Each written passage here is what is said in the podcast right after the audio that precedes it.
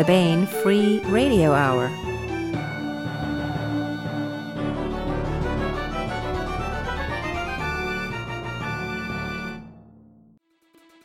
On the podcast, largely unexamined premises made with deceptively convoluted paradoxes to produce lots and lots of backward facing unicorns with dangerously horned hindquarters.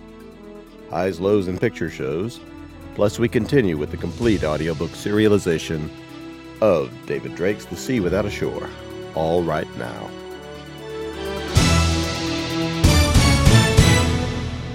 Welcome to the Baen Free Radio Hour podcast. It's an honor to have you along. I'm Baen Senior Editor Tony Daniel. We have a nice in depth interview with Susan R. Matthews this time discussing Fleet Renegade. This is the second omnibus Baen has issued containing the complete first six books in Susan's Under Jurisdiction science fiction series.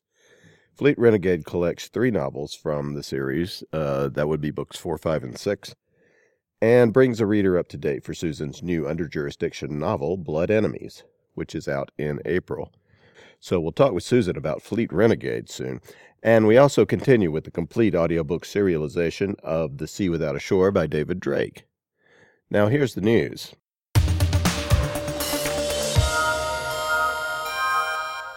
Speaking of Blood Enemies, it's now out in e-arc form at the Baen eBooks website. This one stands alone, but it's also a great addition to and a real high point in the Under Jurisdiction series by Susan R. Matthews, and it's all new. We are bringing this series back in a big way. To end a genocidal menace, a retired torturer must again take up his hated trade. Andrei Kosciuszko is a former fleet medical officer for the enormous totalitarian Star Empire, the jurisdiction. But when he served in the fleet, Andrei's real job was not medicine but to act as a torturer of prisoners.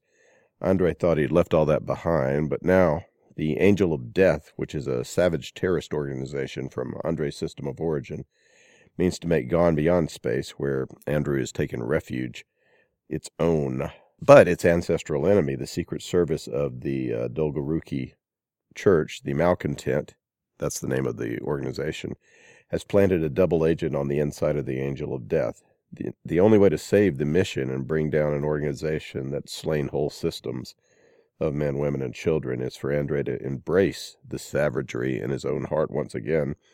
It's like an alcoholic having to drink and um, take on the role of judicial torturer, a role he thought he'd fought long and hard to escape. So it's a great impossible paradox kind of story that Andre has to solve there.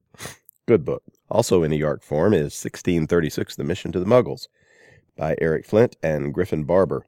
This is a new addition to the Ring of Fire series created by Eric Flint. After carving a free state for itself in war torn 17th century Europe, citizens of the modern day Grantville, West Virginia, go on a quest for the makings of medicines that have yet to be invented in 17th century Europe. So when they went back, they didn't go back with, uh, you know, antibiotic plants and such. So they've, they've really got to rebuild that sort of thing with the limited knowledge that the you would find in a small town. The Prime Minister of the USE, Mike Stearns, sends a mission to the Mughal Empire of India with the aim of securing a trade deal with the Emperor Shah Jahan. The Emperor's sons are plotting against each other, and war is brewing with the newly risen uh, Sikh faith. But in the end, it seems the Emperor's princesses and princes are no more immune to the waves of change created by the Ring of Fire than the Americans are themselves. So, electronic advanced reader copies for Blood Enemies by Susan R. Matthews and for 1636 The Mission to the Mughals are now available at baenebooks.com.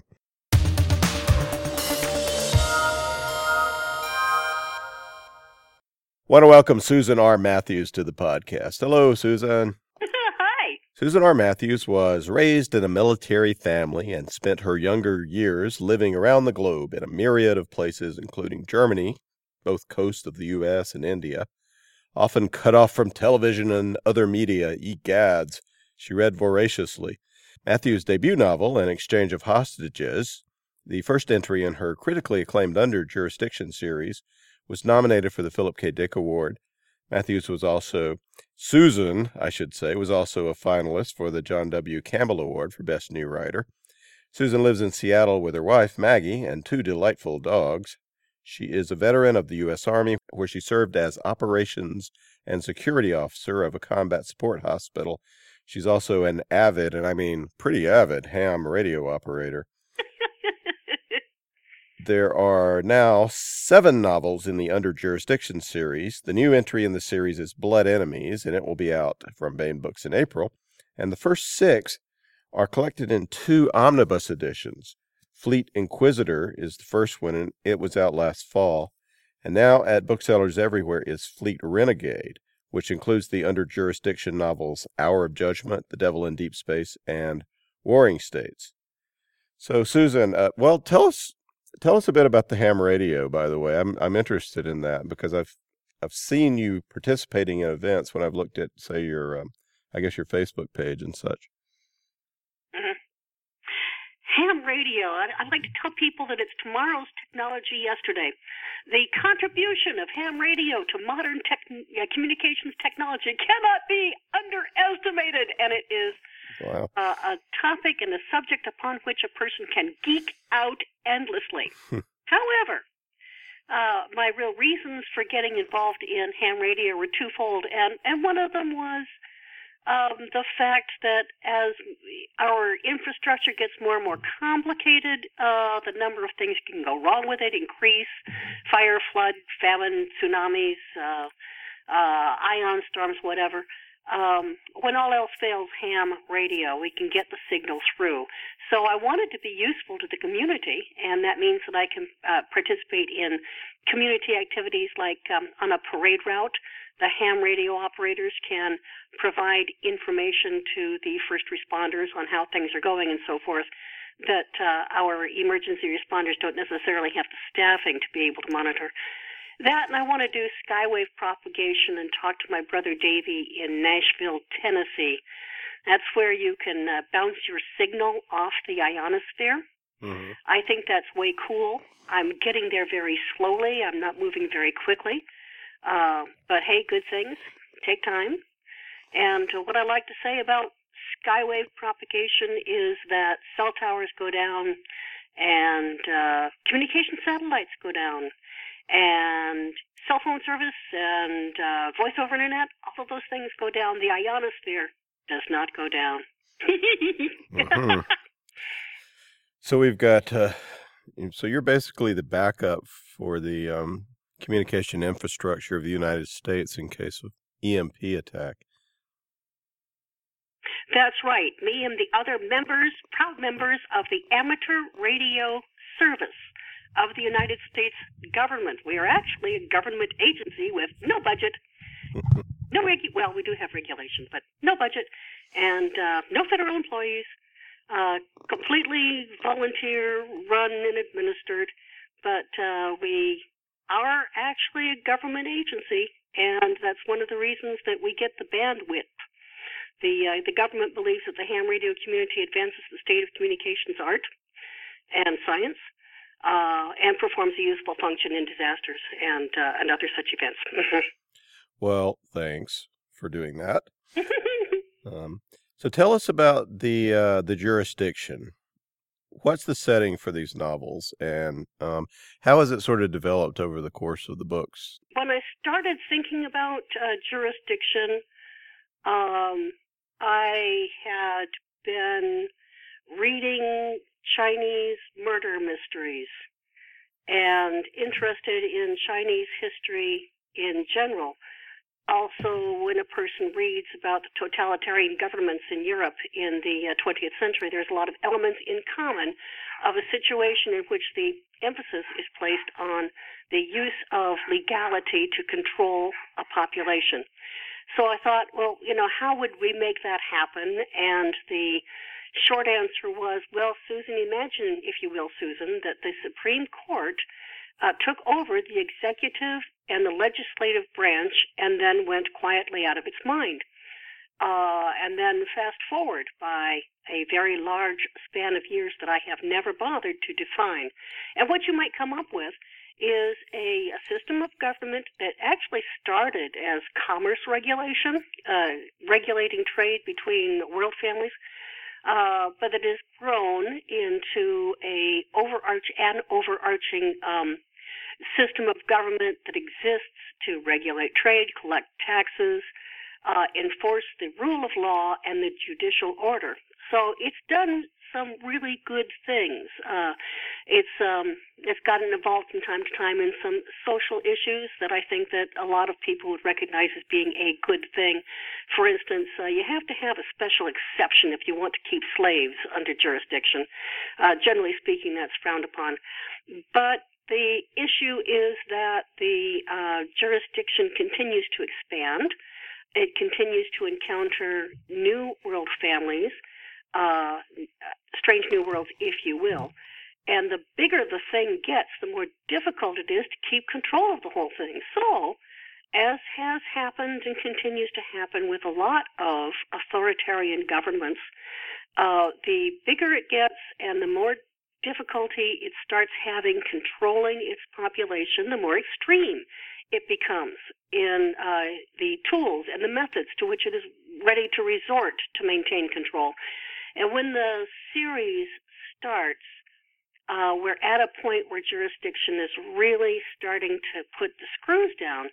Uh, they have started a instituted a formal program of uh, the that depends upon the use of torture as an instrument of state for social control.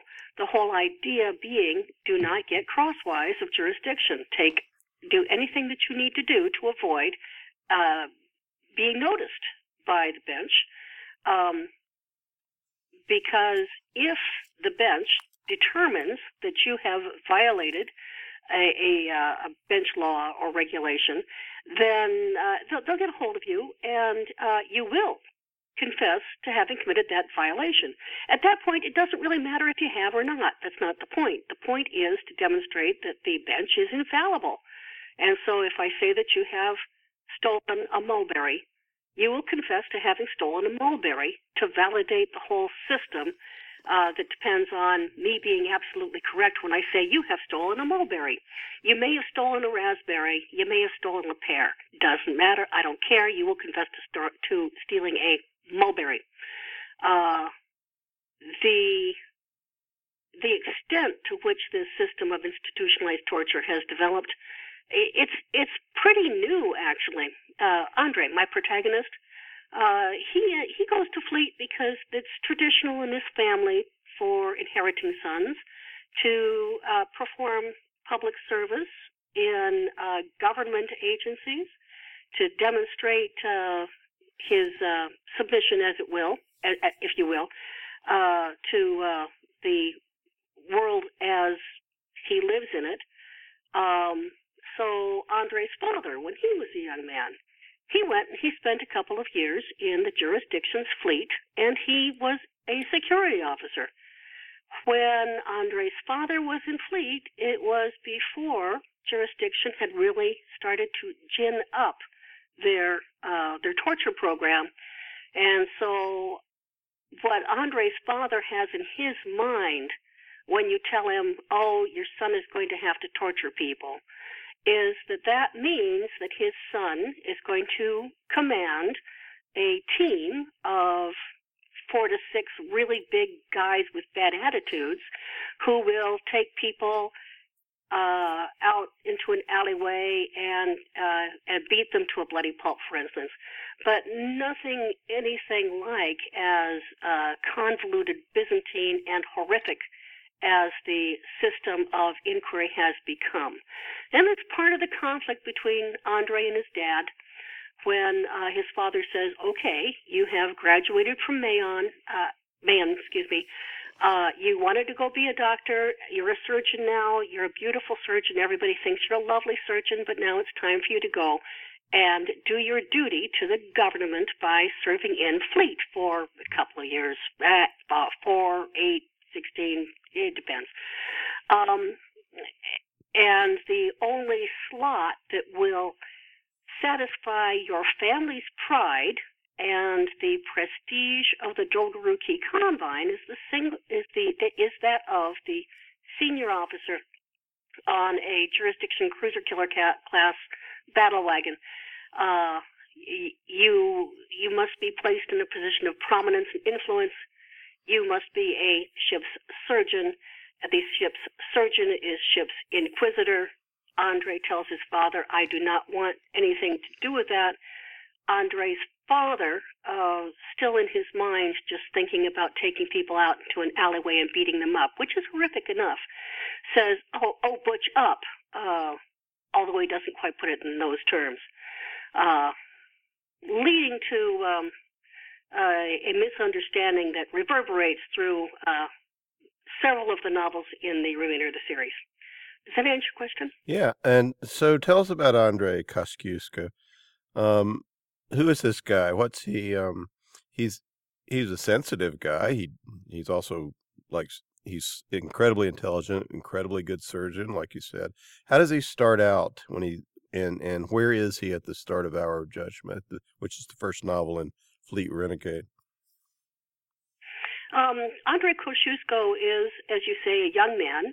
Uh, he's an intelligent young man. Uh, he comes from a privileged background, so he has had every advantage to to nourish and support his native intelligence. Uh, he has some uh, uh, some other char- uh, personal characteristics that may be associated with his family background. He's he's quite stubborn, which is good because he'll need all the stubbornness he can get to survive what's ahead of him. Um, and he really wanted uh, to go out and do something uh, that would contribute to the greater good with his life while he was waiting for his father to get to retirement age, at which point he would become the uh, governing voice in the uh, Kosciuszko Familial Corporation. Uh, so he decided that he was going to pursue a course in medicine to alleviate human suffering. And and this is good and this is fine until we run into this family pride issue. Uh, and unfortunately for Andre, uh, the first thing that he finds out about learning to do horrible things to people is that uh, he really, really enjoys it. He discovers within himself a, a sadistic passion that he had uh, he had never suspected. Um, to an extent, uh, the entire series is Andre trying to reconcile his passion for inflicting suffering on other people with the fact that he he ha- hangs on to his perception of himself as being basically a decent human being. Um, as I said, to an extent, the entire series may be uh, may be looked at or considered as Andre's uh, unceasing efforts to reconcile two aspects of his personality. And one of the decisions that he makes early on, which I think makes him a, a hero, uh, a suitable protagonist, is that he declines to separate the two parts of his personality or the unacceptable element of his personality. He declines to uh, to put it aside and try not to look at it and pretend that it isn't part of him. Uh, he owns it. Um, and for a while in his early career in fleet, it is not too bad. Uh, the first ship upon which he serves is the jurisdiction fleet ship Scylla, with Fleet Captain Irshah Parmin. And Fleet Captain Irshah Parmin doesn't have any use at all for the system of inquiry and minimizes uh, calls on Andre's services as a torturer. So for four years on Scylla, it's not too bad, but uh, he gets crosswise of some important people at the end of the novel Prisoner of Conscience in the first omnibus, uh, which leads to his second posting being uh, somewhat controversial in uh, bench circles. They send him to the jurisdiction fleet ship Ragnarok. Uh, Ragnarok is actually an experimental ve- uh, vessel, and so some of the standards that you might expect of an active ship of war have been relaxed. One of those standards is in the character and conduct of its captain. Um, Fleet Captain Lowden is uh, is a thoroughly despicable character um, who who really enjoys deploying his ship's surgeon against uh, anybody that happens to be handy for his amusement. And he's gotten very good at it, and he makes a lot of money selling tapes, and he has a lot of protection because he has a lot of money, and so Fleet hasn't been able to do anything about him. Yeah, Andre. Andre, uh, hmm. Andre doesn't know that Lowden has been recording his the torture sessions, and he's selling them on the black market to aficionados of such thing, right? He does not know that. Yeah. Um, so at the beginning of Hour of Judgment, Andre's been on the Ragnarok for four years, and and he is hanging on by uh, by his, the the raw edges of his fingernails. Um, Captain Lowden has worked him very, very hard um, because Andre produces really, really good product. Um, and at the beginning of Hour of Judgment, Andre has been hanging on all this time to the idea that four years and he's out. Um, but circumstances have conspired against him to present him with what he considers to be a, a truly uh, horrific choice between staying on the Ragnarok and doing something that he is even more reluctant to do. Uh, and he would have told you that it was difficult for him to imagine any such case. Um, and makes a decision that's a rational decision uh, on the face of it, but it's a rational decision made by a man who, face it, is not rational at this point. He would not have survived this long had it not been for the support of his bond involuntary troops assigned and his chief of security, uh, Brachi Stildyne. So, at the beginning of Hour of Judgment, Andre Kosciuszko has been in fleet for eight years, four years not so bad, four years living hell. Um, and is in considerably deranged uh, state of mind when he is presented with challenges that uh, he he really needs to come up with some unimaginable strategies for addressing. Well, let's go before we get into the story, and I, I really want to talk about Andre's relationship to the Bond involuntaries and and Stildyne because these are I mean, these are really central to the book. That's what the book is a, great part about. Is is this they're sort of sort of Andre's um, uh, outsourced conscience. so I don't know how else you put it, something like that. So, um, but before we do that, let me ask you uh, about your own development. Um, how did you?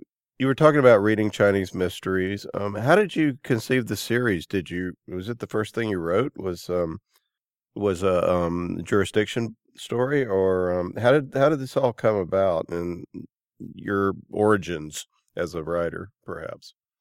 When I was 13 years old, if I can remember that far back, when I was 13 years old, um, and reading in this and that, the other thing, as you do when you're 13, um, the idea for a character had occurred to me, um, who, in his person, uh, combined a lot of the challenges that later uh, went into Andrei Kosciuszko.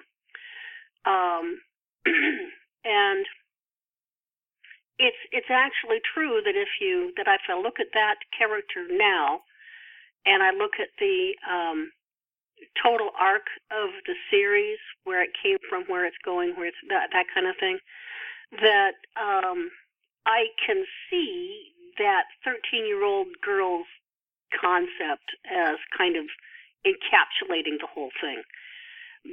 But um, if when a person, when I, when I started thinking about the basic problem of somebody who is doing something that they really, really, really know they ought not to do.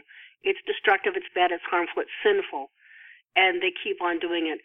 Well, you know, how are you going to really build a situation in which that conflict can arise uh, and have it be a believable and credible situation? Uh, that means uh, imagining something that doesn't really exist in uh, uh, in our history at this point. Not in not in terms that would satisfy like a reader, like make it obvious that we have boiled down the conflict to uh, the the the meatiest possible concentration. And the first uh, Kosciuszko novel that I actually wrote, which, if God is good, is buried at the bottom of the deep blue sea and will never be seen by human eyes, um, was uh, a, a, manuscript, if you can call it that, that covered um, Hour of Judgment and the Devil in Deep Space. But it only took uh, 50 pages to do that. But those 50 pages were single spaced, 10 pitch, on legal paper, so heck. So the first Kosciuszko novel that I actually ever wrote, um, I I wrote I think it was 1978, and it was a summary that contained two novels now. And I gave it to people, you know, the way you do. Uh, and people read it, and some people were interested in the character and the situation, and um, were interested in knowing more about this character and how did he get that way. Um, this is one messed up dude. How did he get that way? And and that required me to start thinking about exactly how did he get that way. Were you doing it all along in your career? Um, you were in the not you you do you've done a lot of things. I think I remember right that that you were in yeah. the service for a while. Um, I started writing, uh, and and you know you're going to laugh because you've heard this before. I started writing because I wanted to read the story, and I think that a lot of people are in the same uh, position that they would really like to read thus and such a story, but nobody had written it yet. And so the only way to read thus and such a story was to write it yourself. Um, and if you are uh, any reasonable intelligent, any reasonably intelligent person, once you write a story and then you look at it and read it, you start to see immediately how that story can better answer your needs, better communicate what it was that you wanted to read when you were trying to write that story.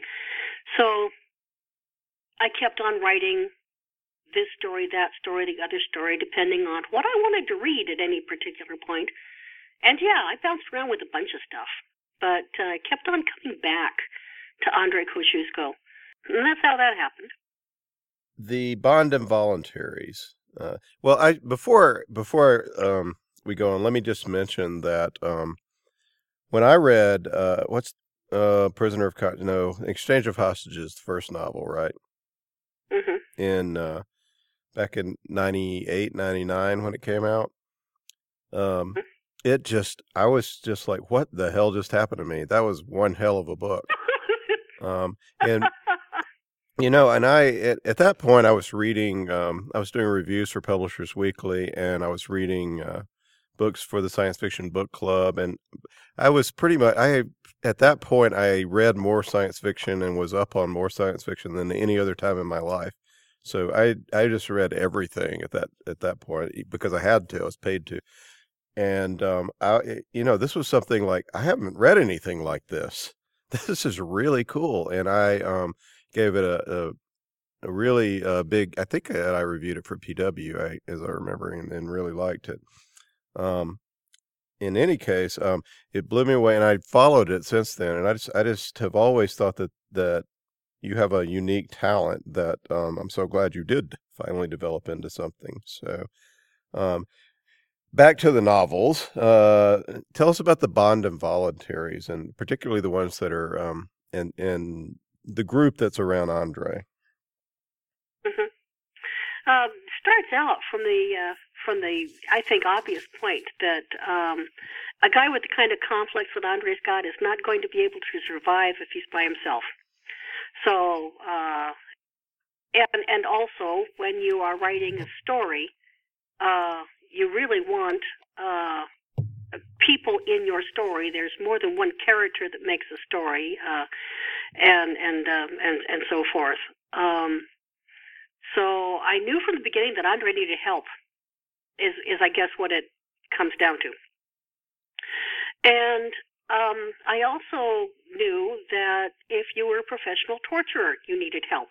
You needed uh, somebody to, you know, uh, manhandle a prisoner, for instance, for you. And part of the problem there was it, most people will not do that for money.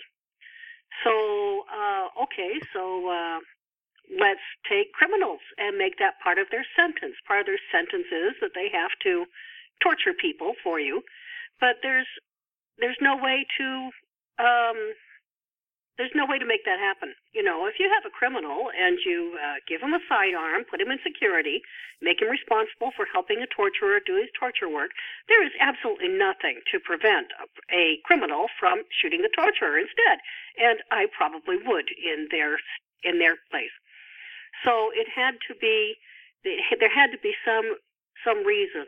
I needed a gimmick, if you will, uh, that would uh, guarantee that those criminals were not in a position to do the logical and reasonable thing and shoot the inquisitor. Um, and so I went into uh, the brain implanted governor that was that I, I I thought okay so we've got this little thing. It goes into your brain. It's got linkages to the pain centers in your brain and it is looking for stress states. It's looking for changes in your blood chemistry that tell you uh oh I've done something wrong or have I done something wrong? Did I, could I have done that better? Should I have done that better? Maybe I did something wrong. Um, and so you take that you put that in somebody's head and then you uh, train that person uh, very carefully. Uh, with some fairly brutal methods, you train that person into a standard of behavior, uh, exactly how you must behave to avoid uh, generating a stress state that will tell your governor that you need a, a jolt of really unreasonable physical punishment right now. So you got bond involuntaries, they're under governor there are things that they simply cannot do. They will be incapacitated with agony if they tried. So they, an inquisitor is safe with bond involuntaries. Menandre, uh, you know, an ordinary human being is going to experience a certain amount of empathy uh, with other human beings. And Andre, in particular, comes from a culture where he's been surrounded by house retainers all of his life, uh, people that, um, in the context of his culture, he is expected to have uh, relationships of, of mutual interdependency with uh, people that he can rely upon, people that can rely upon him. There is a uh, hierarchy there. He is the son of the Kosciuszko prince, so everybody has to listen to him eventually. But on the other hand, he's a young man, and so he hasn't really quite reached the heights of total autocracy. Um, so you take those things together and you put uh, Andre in a situation where he meets a bond involuntary. Andre's um, instinct is going to be to relate to that bond involuntary as a human being and a specific kind of human being, um, a, a, kind of a um, family retainer house guard uh, on, it's not on an equal level, but it is a deeply emotionally resonant relationship uh, in Andre's culture. And if you are somebody who is unfortunate enough to be a bond involuntary, then being treated like a human being has unexpected emotional resonance. Um, I think that uh, I think that one sees this uh, in today's reality in uh, populations that have been severely exploited. The time that somebody, for instance, the first time somebody, for instance, treats um, a uh, a child slave or um, a child soldier or um, a woman that has been rescued from a horrific uh, domestic situation. The first time you treat somebody like that like a human being, the emotional impact can be overwhelming. Um, and it is kind of sort of based on that that Andre's primary relationship with bond involuntaries is, is based. His instinct is to approach and relate to a bond involuntary like a human being, and if you're a bond involuntary, you appreciate that. Uh, so the bond and involuntaries are a default social support sort of uh, sort of a situation, uh, social support that doesn't sound quite intense enough for what I have in mind.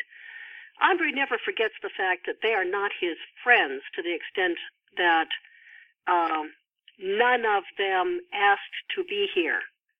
He, he, he never loses track of the fact that they are forced to accompany him and so on and so forth. Yeah. At the same time, as trust relationships between him and individual bond and involuntaries develop, uh, those bond involuntaries do have the opportunity to uh, relate to him on a more personal level than they might otherwise. Um, and and then you got uh, oh, I'm sorry. Let me go back. Uh, so all of the bond involuntaries with whom Andre works during the course of his career are important to him, and in turn have an important uh, piece of safeguarding his sanity, if you will. They ground him, they protect him, and so on and so forth.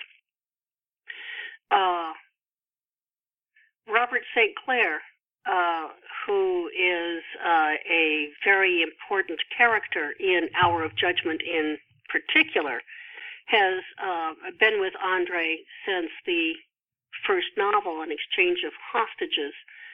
Um, that was an that was where that origin story goes. And so Andre and Robert have been together for uh, for more than eight years, uh, where um, where Hour of Judgment starts. The only bond involuntary that uh, Andre has known that goes back that far would be Joslire Curran, who was not in this story uh, for very good and necessary reasons that I will not mention in case you haven't read the first omnibus.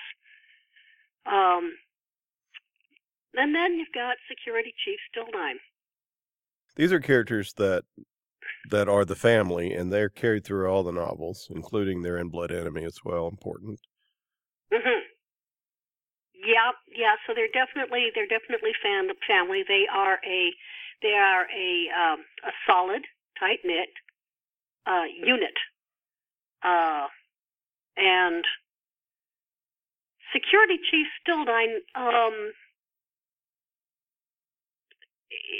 is, is, was never a mean person, but he was uh, he's, he's a slum kid. And when he joined Fleet, one of the first things Fleet found out about him was that he wasn't particularly interested in watching people scream. But on the other hand, it, it didn't particularly bother him enough to send him into uh, alcohol uh, poisoning. Um, and so he became tagged uh, from almost his first days in fleet as somebody that was going to uh, make a good chief warrant officer for a ship's inquisitor. So when Andre gets to Ragnarok, he's got uh, the Bond Involuntaries there that uh, you meet in Hour of Judgment, as well as Robert St. Clair, who comes with him, and uh, and he meets um, Security Chief Stildyne. Um, Security Chief Stildyne, uh, at first, misunderstands some signals that uh, Andre inadvertently uh, passes and uh, makes an advance, which he, he really shouldn't have done because it violates uh, uh, rank protocol. But Andre at that point um, is more intolerant than he becomes as he gains a little bit of maturity. And um, the incident puts some distance from them at the beginning. Um, and over the course of time, uh, Stildyne decides that he kind of uh, admires Andre's grit. And more than that, um, he is responsible for Andre's physical training, and that includes combat training. And uh, Andre's never until Andre got to Fleet, he he never did any hand to hand fighting, but he's not bad at it. He's not good at it in security teams by any means, but he's not bad at it. And Stildyne, watching uh, Andre uh, practice hand to hand on the uh, on the dance floor with uh, other security troops that are involved in this training, you know, looked at him and slowly realized that he didn't think he'd ever seen anything more beautiful in his life. In a strictly masculine sense, of course, but that's the way that Stildyne likes them. Uh, Stildyne is a is a gay man, uh, and he's strongly uh, identified with members of his own sex. Um, and so, slowly over the course of time, Stildyne's uh, uh, interest in Andre as a survivor starts to starts to morph and uh, grow and develop until something really, really terrible happens to Stildyne, and he realizes that he is changing himself to conform to what he thinks that Stildyne that uh, Andre wants him to be. Uh, he has uh, developed a concern for somebody else's good opinion. Um, it's a very painful process for Stildyne becoming a human being. But the the basic uh, truth of the equation is that by and by Hour of Judgment, the first novel in Fleet Renegade, Stildyne knows that he loves Andre. Andre knows that Stildyne loves him. Andre respects, admires, and is fond of Stildyne, but from Andre's point of view, sex between men is just a major taboo from his parochial home system. That's just not going to happen. Stildyne's made up his mind to it you know, uh, and and moved on from that particular piece of of complication. Uh, and that's where the situation stands at the beginning of Hour of Judgment.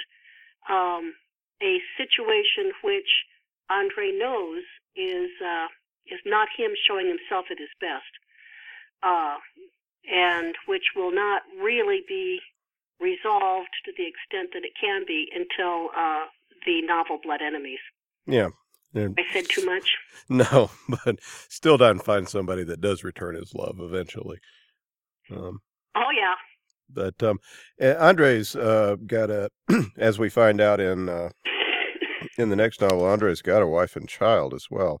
Mm-hmm. What is? But before we go there, what what happens in Port Burkhayden in uh, in Our Judgment? How does um, Andre get involved in this? It's kind of a mystery that's going on. Burkhayden's a Nurail world. Uh, Nurail are an ethnic minority uh, that were placed crosswise of jurisdiction by their ancestral enemies, uh, the Pyana. Um, one first encounters the Nurail, the Pyana, and the uh, depth and bitterness of the ethnic uh, hatred between the two groups in uh, Omnibus One in the novel Prisoner of Conscience. Um, and by the time we get to uh, Hour of Judgment, uh, and we're going to go to Port Burkhayden, um, Burkhayden is a, a subject world. It's been populated with a bunch of New refugees uh, as well as the indigenous Nurail population of Burkhayden. And the whole thing has been leased to a, uh, a relation of Andre's, uh, it, not a very close relation, but to an economic concern, a familial corporation from the Dolgorukij Combine for economic exploitation. And the Ragnarok is involved in traveling with the uh, fleet belonging to the Danzilar Familial Corporation as it travels to Burkhayden to officially take ownership of Burkhayden from from Fleet for a period of X many years, and uh, the uh, will will pay uh, annual uh, uh rental fees, and in return for that, he can do pretty much whatever he likes uh, with Burkhayden and the people in it. Uh, as part of that effort, the Ragnarok has sent one of its officers ahead to Port Burkhayden just to check on the final arrangements for making sure that uh, Fleet has taken everything that anybody that could be of any possible value out of Burkhayden so that uh, uh, uh, they don't leave the Danzilar Prince with anything of value by accident. And uh, this uh, officer of the Ragnaroks is a bully, and he uh, um, he assaults uh, and viciously assaults and rapes a woman in a in a service house. Uh, and the Danzilar Prince decides that for a number of different reasons, one of which is basic decency, and one of which is the signal that it will send to his new population, the Danzilar Prince decides that Burkhayden still belongs to Fleet at this point, so Fleet is going to send the best surgeon it can find to Burkhayden to fix the problem. And that surgeon is Andre, so Andre goes to Burkhayden ahead of uh, the Ragnarok uh, in order to uh, see what can be done to salvage the life and the uh, health of this poor woman. Does that answer your question? Mm-hmm. Yeah, and um, his various reasons, his uh, bond involuntary Robert St. Clair gets involved in the story, and Andre is um, faced with a very ugly dilemma in the book. Yeah, yeah, it's um, uh, this uh, hour of judgment presents Andre with the single most critical crisis that he has had to confront uh, until we get to Blood Enemies. Um, all of this time, um, Fleet Captain Lowden has basically controlled Andre by holding threat to the bond involuntaries over Andre's head. Uh, since Lowden is the captain, he can do anything with the bond involuntaries he wants. They're fleet property. Um, and before Andre got there, uh, Lowden was uh, in the habit of hauling off and finding some reason to discipline one of them or another one of them uh, on afternoons when nothing was happening and he was bored. Uh, and in um, a novella um, that will be uh, coming out later on this year with another omnibus. I don't know if you want to put that in there, Tony. Well, uh, yeah. Andre has, Andre has made a devil's bargain with Captain Lowden. Andre will perform to Captain Lowden's standard in secured medical in the torture room. Lowden will keep his hands off the bond involuntaries.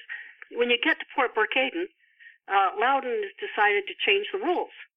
And Andre decided, decides, no, it's gone too far. We can't have this anymore. Um, is there no way to protect these bond involuntaries from Captain Lowden. Uh, do I have to kill my own people just to keep them safe from uh, imposition? Well, actually, I have a simpler solution than that. Um, should I say anything more about that at this point, Tony? no. Well, this is. I mean, it's a it's a cry. You know, and and Andre is over the course of the series, and especially here, um, beginning to, um, he never liked being a torturer. He liked torturing, but he he's got this other heroic side that you know that's, and this is when he begins to to sort of uh, get over his alcoholism like addiction, or at least uh, to go dry to get dry, I guess, in a way. Um, yeah, to get dry. He's he's gone through over the course of the novels up until uh, Hour of Judgments. He's over the course of the years. He's gone through several different coping strategies. Well, what if I try? What if I try believing that it's appropriate to do these things to people? That it's uh, that it's uh, it's okay. Okay, that doesn't work. What if I try believing this? What if I try that? none of it works. In Hour of Judgment, he finally hits the point where he says, where he realizes that there is one solution. It's a really easy solution. Um, they'll kill him, uh, but he won't have to torture anymore. So, uh, at that point, he, he makes up his mind that uh, even if it means that they kill him, that he is not going back to secure medical. That is going to leave him with some challenges because uh, torture is an addiction. The uh, the passionate response that Andre has in secure medical is uh, an extremely powerful, addictive experience, and he has just decided that he is just not going to do it anymore. He doesn't realize at that time how powerful his addiction is going to prove. Um, and it's uh, it's as a uh, follow-on to the events of Hour of Judgment that Andre will go home in the next novel in the omnibus, The Devil in Deep Space, uh, he has a sweetheart. Uh, it's not the woman that he was supposed to marry, uh, but at the level of the Kosciuszko Familial Corporation, you don't actually marry people, you you merge familial corporations. And he's got a little boy. Uh, and since Andre has made up his mind that sooner or later they're going to realize that he is no longer going to comply and then he is going to be executed, before that happens, he needs to make uh, sure that his sweetheart and his child are protected uh, to the maximum extent possible. Um, this requires a an act of significant defiance of social expectations and family dynamics. Well, tell us a little bit about how all that works. The the how the Dolgorukij um, society combine and, and this, his society is his home world society or his home area society is is set up.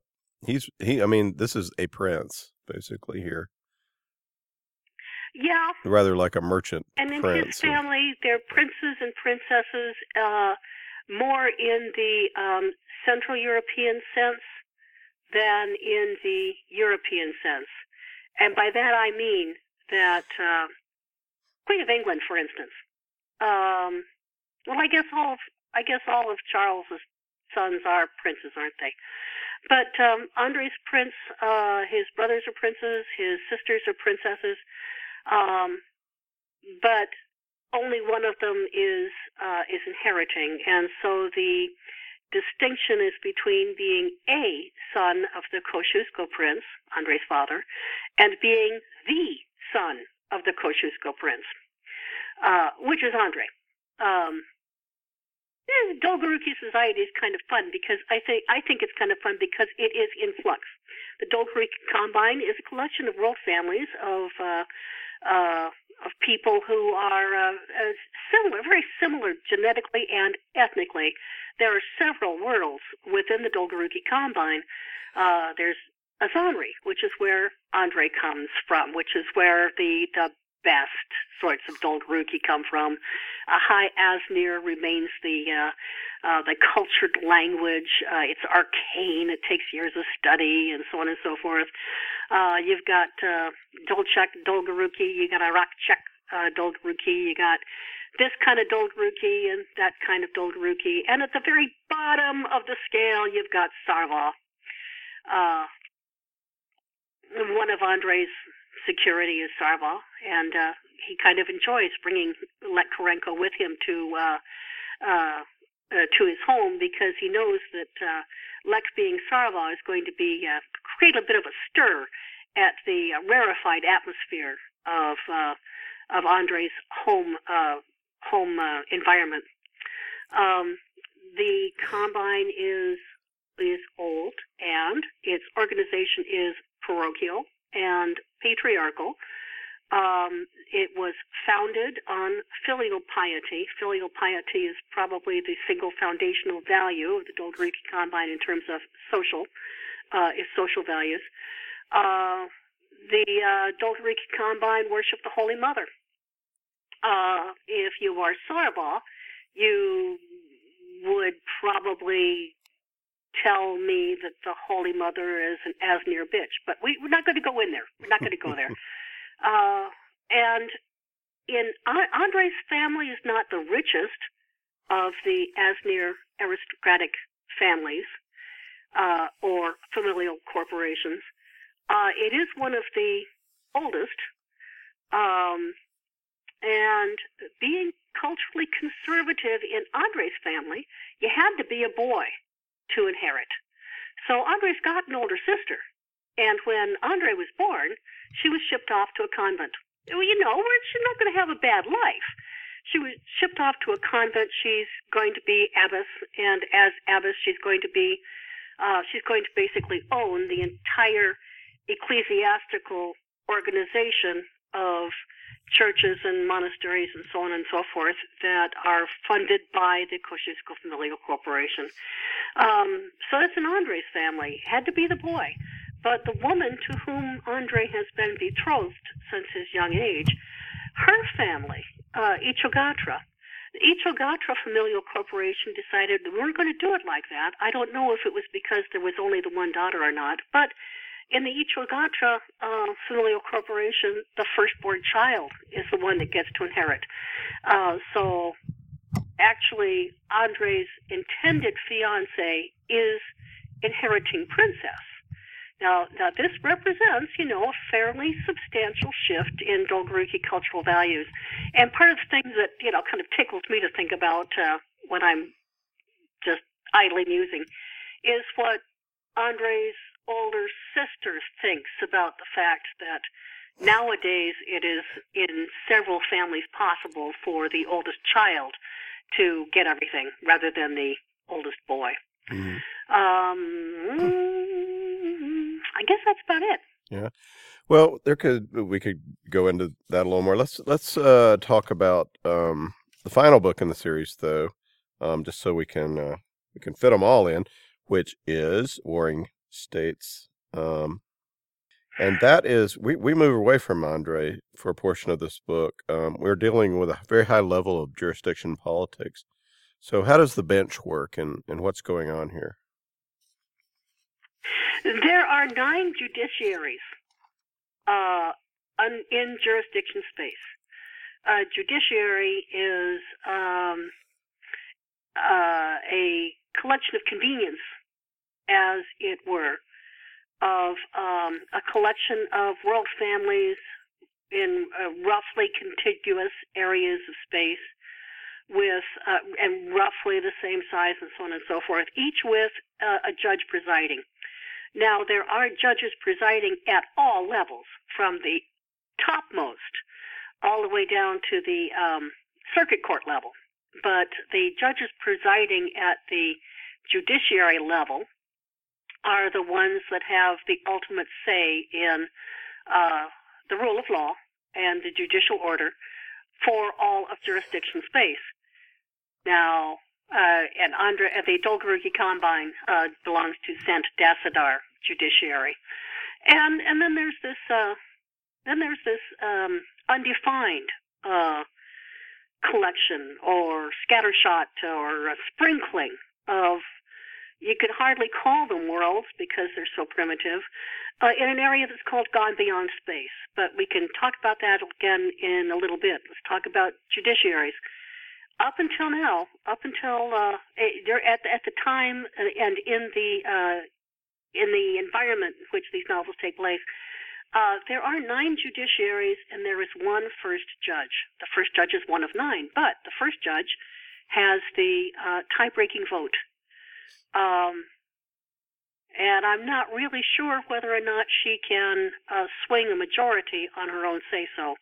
But the uh, but jurisdiction and its nine judiciaries does have one single most powerful judge. Now, all of the judges under jurisdiction are women because way back when uh, the jurisdiction was aborning it was determined by somebody, probably the author just having a bit of a joke, frankly. It was determined that uh, men were too impulsive and excitable to handle the law. So all of the judges have been female ever since. And in terms of um, of changing cultural uh, norms and mores as things considered. Uh, jurisdictions at the point at which it's really starting to become uh, possible to contemplate the idea that it could be a male first judge. But never mind. Let's go back. I would uh, point out that the first judge. And, I would point out that the bench is the bench of an of a evil totalitarian state that's governed by all females, so, but very effectively. Your point is well taken, sir.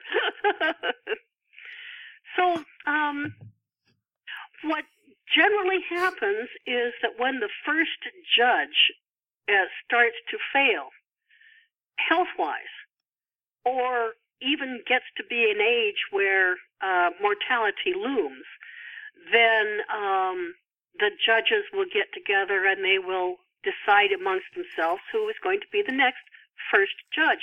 But what happens to us uh, in the Devil and Deep Space, actually, is that uh, the first judge pots off and dies in a totally unexpected manner. So we've lost the first judge, um, and there has not been sufficient planning for who is going to be the next first judge. Well, this throws the whole thing into a uh, into a cocked hat. In warring states, uh, the uh, special agents, if you will, of the of the uh, jurisdiction space uh, have come together in convocation to try and figure out what to do in a hurry to resolve the problem of not having a, a seated first judge who will be able to take overall direction of uh, of the law. Um, and there is that going on. Um, it will lead to what are actually world shattering consequences. Um, at the same time, there's there are some ways in which the whole thing devolves in actually a, a, a positive direction because we like to be hopeful in these novels, as hopeful as possible. Mm-hmm. Um, at the same time, or or while that is going on, while bench intelligence specialists are gathered in convocation to attempt to wrestle out between them who is the best first judge to select, uh, Andrej's been working on some issues ever since he went back to uh, Azanry in the Devil in Deep Space.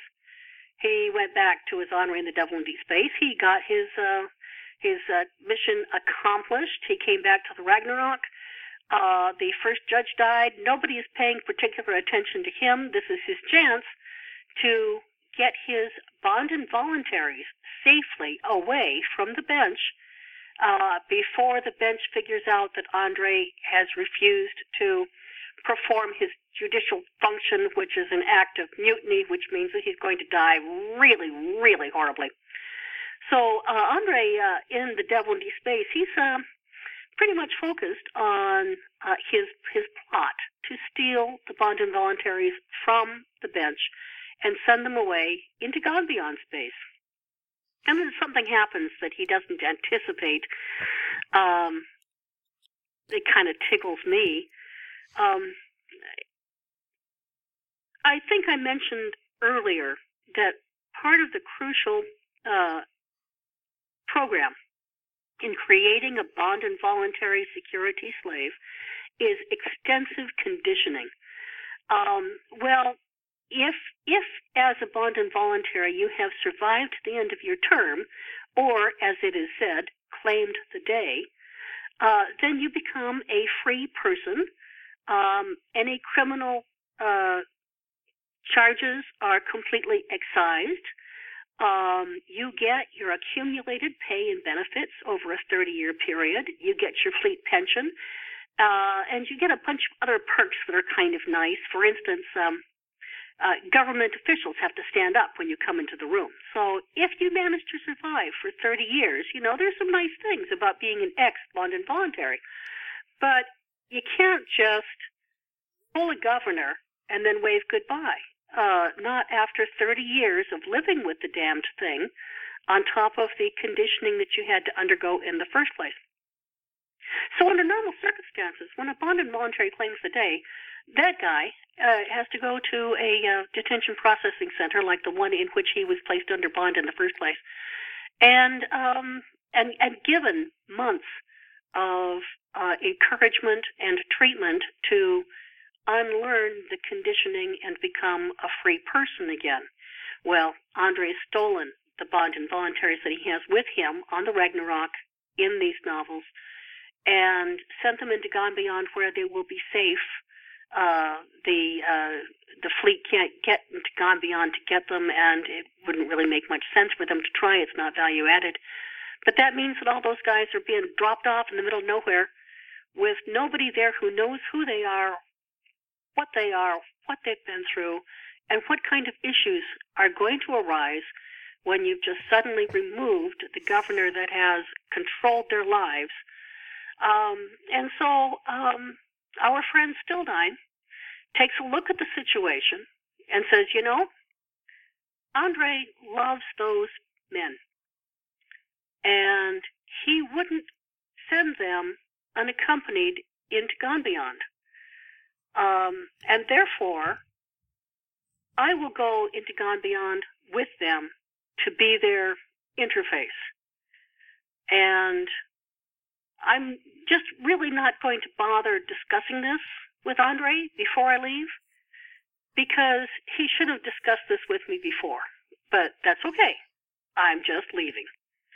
Um, when Andrej realizes what Stildyne has done, and that Stildyne has done that uh, because Stildyne knew that Andrej would want da da da. It gets complicated.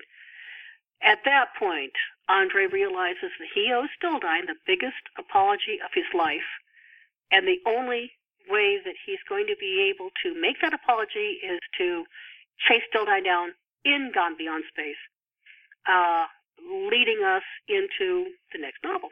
Hmm. And that would be Blood Enemies, which is coming out in April. Um, yeah. Well, we should.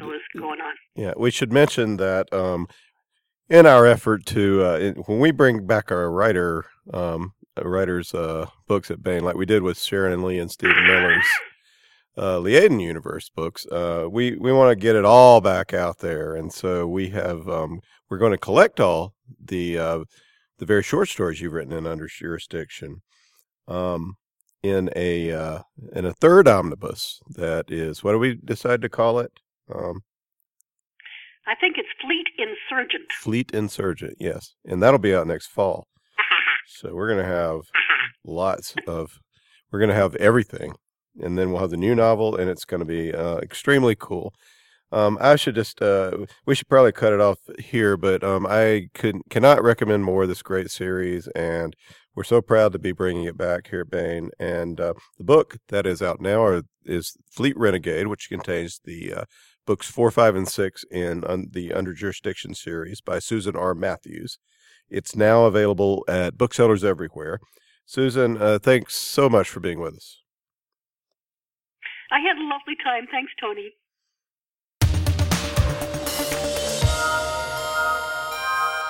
Now we continue with our complete audiobook serialization of David Drake's The Sea Without a Shore.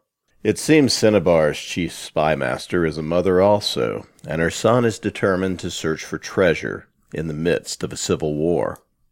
Who better to hold the boy's hand and to take the blows directed at him than Captain Daniel Leary, the Republic of Cinnabar Navy's troubleshooter, and his friend the cyber spy Adele Mundy. The only thing certain in the struggle for control of the mining planet Corcyra is that the rival parties are more dangerous to their own allies than to their opponents. Daniel and Adele face kidnappers, pirates, and a death squad even before they can get to the real business of ending the war on Corcyra and bringing their charge home, maybe along with ancient alien treasure. Now here is the next entry of David Drake's The Sea Without a Shore.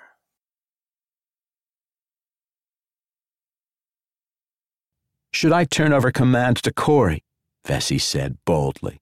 He's a fighting officer. You know what I mean. Tell me. No, you should not, Adele said. Captain Leary put you in command in his absence. I trust his judgment on such matters, and so should you.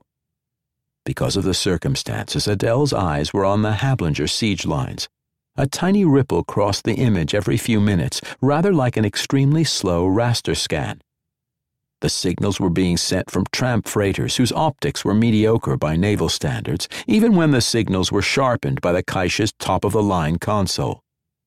The Independence Council had sequestered three blockade runners and sent them into orbit under Spacer Hale and two lieutenants from the Corcyraean Navy, officers superfluous to the Freccia's present needs.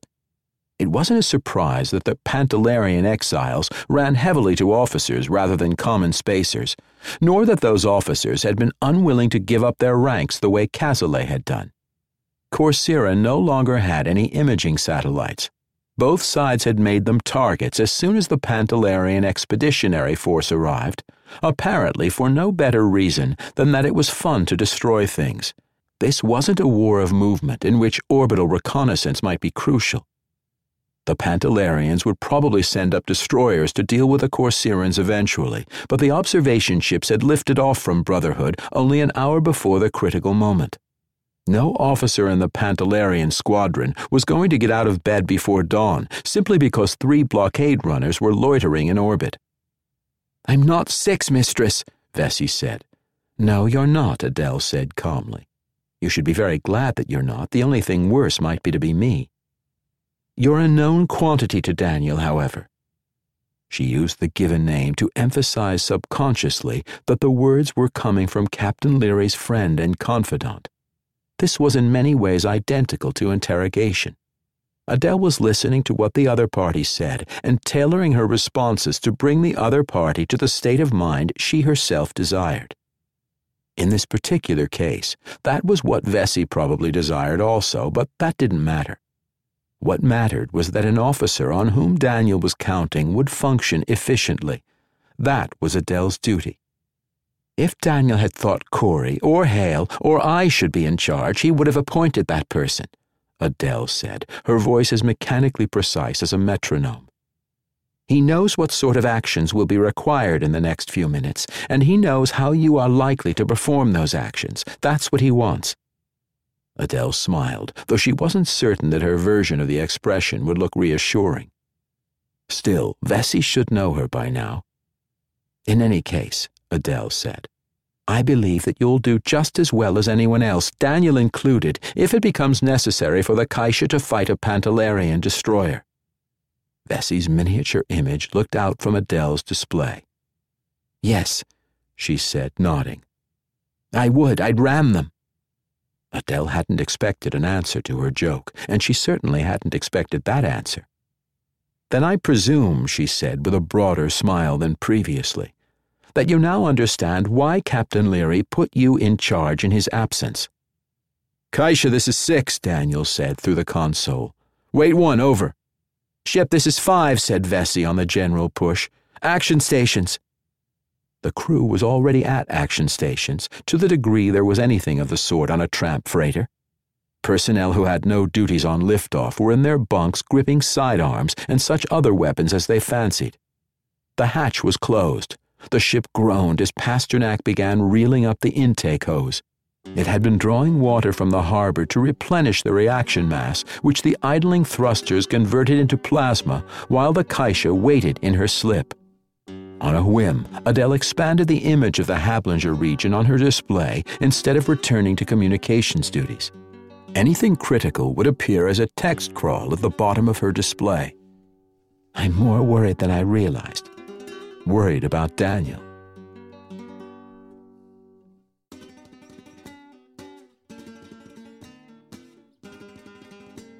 That was another entry in the complete audiobook serialization of The Sea Without a Shore by David Drake.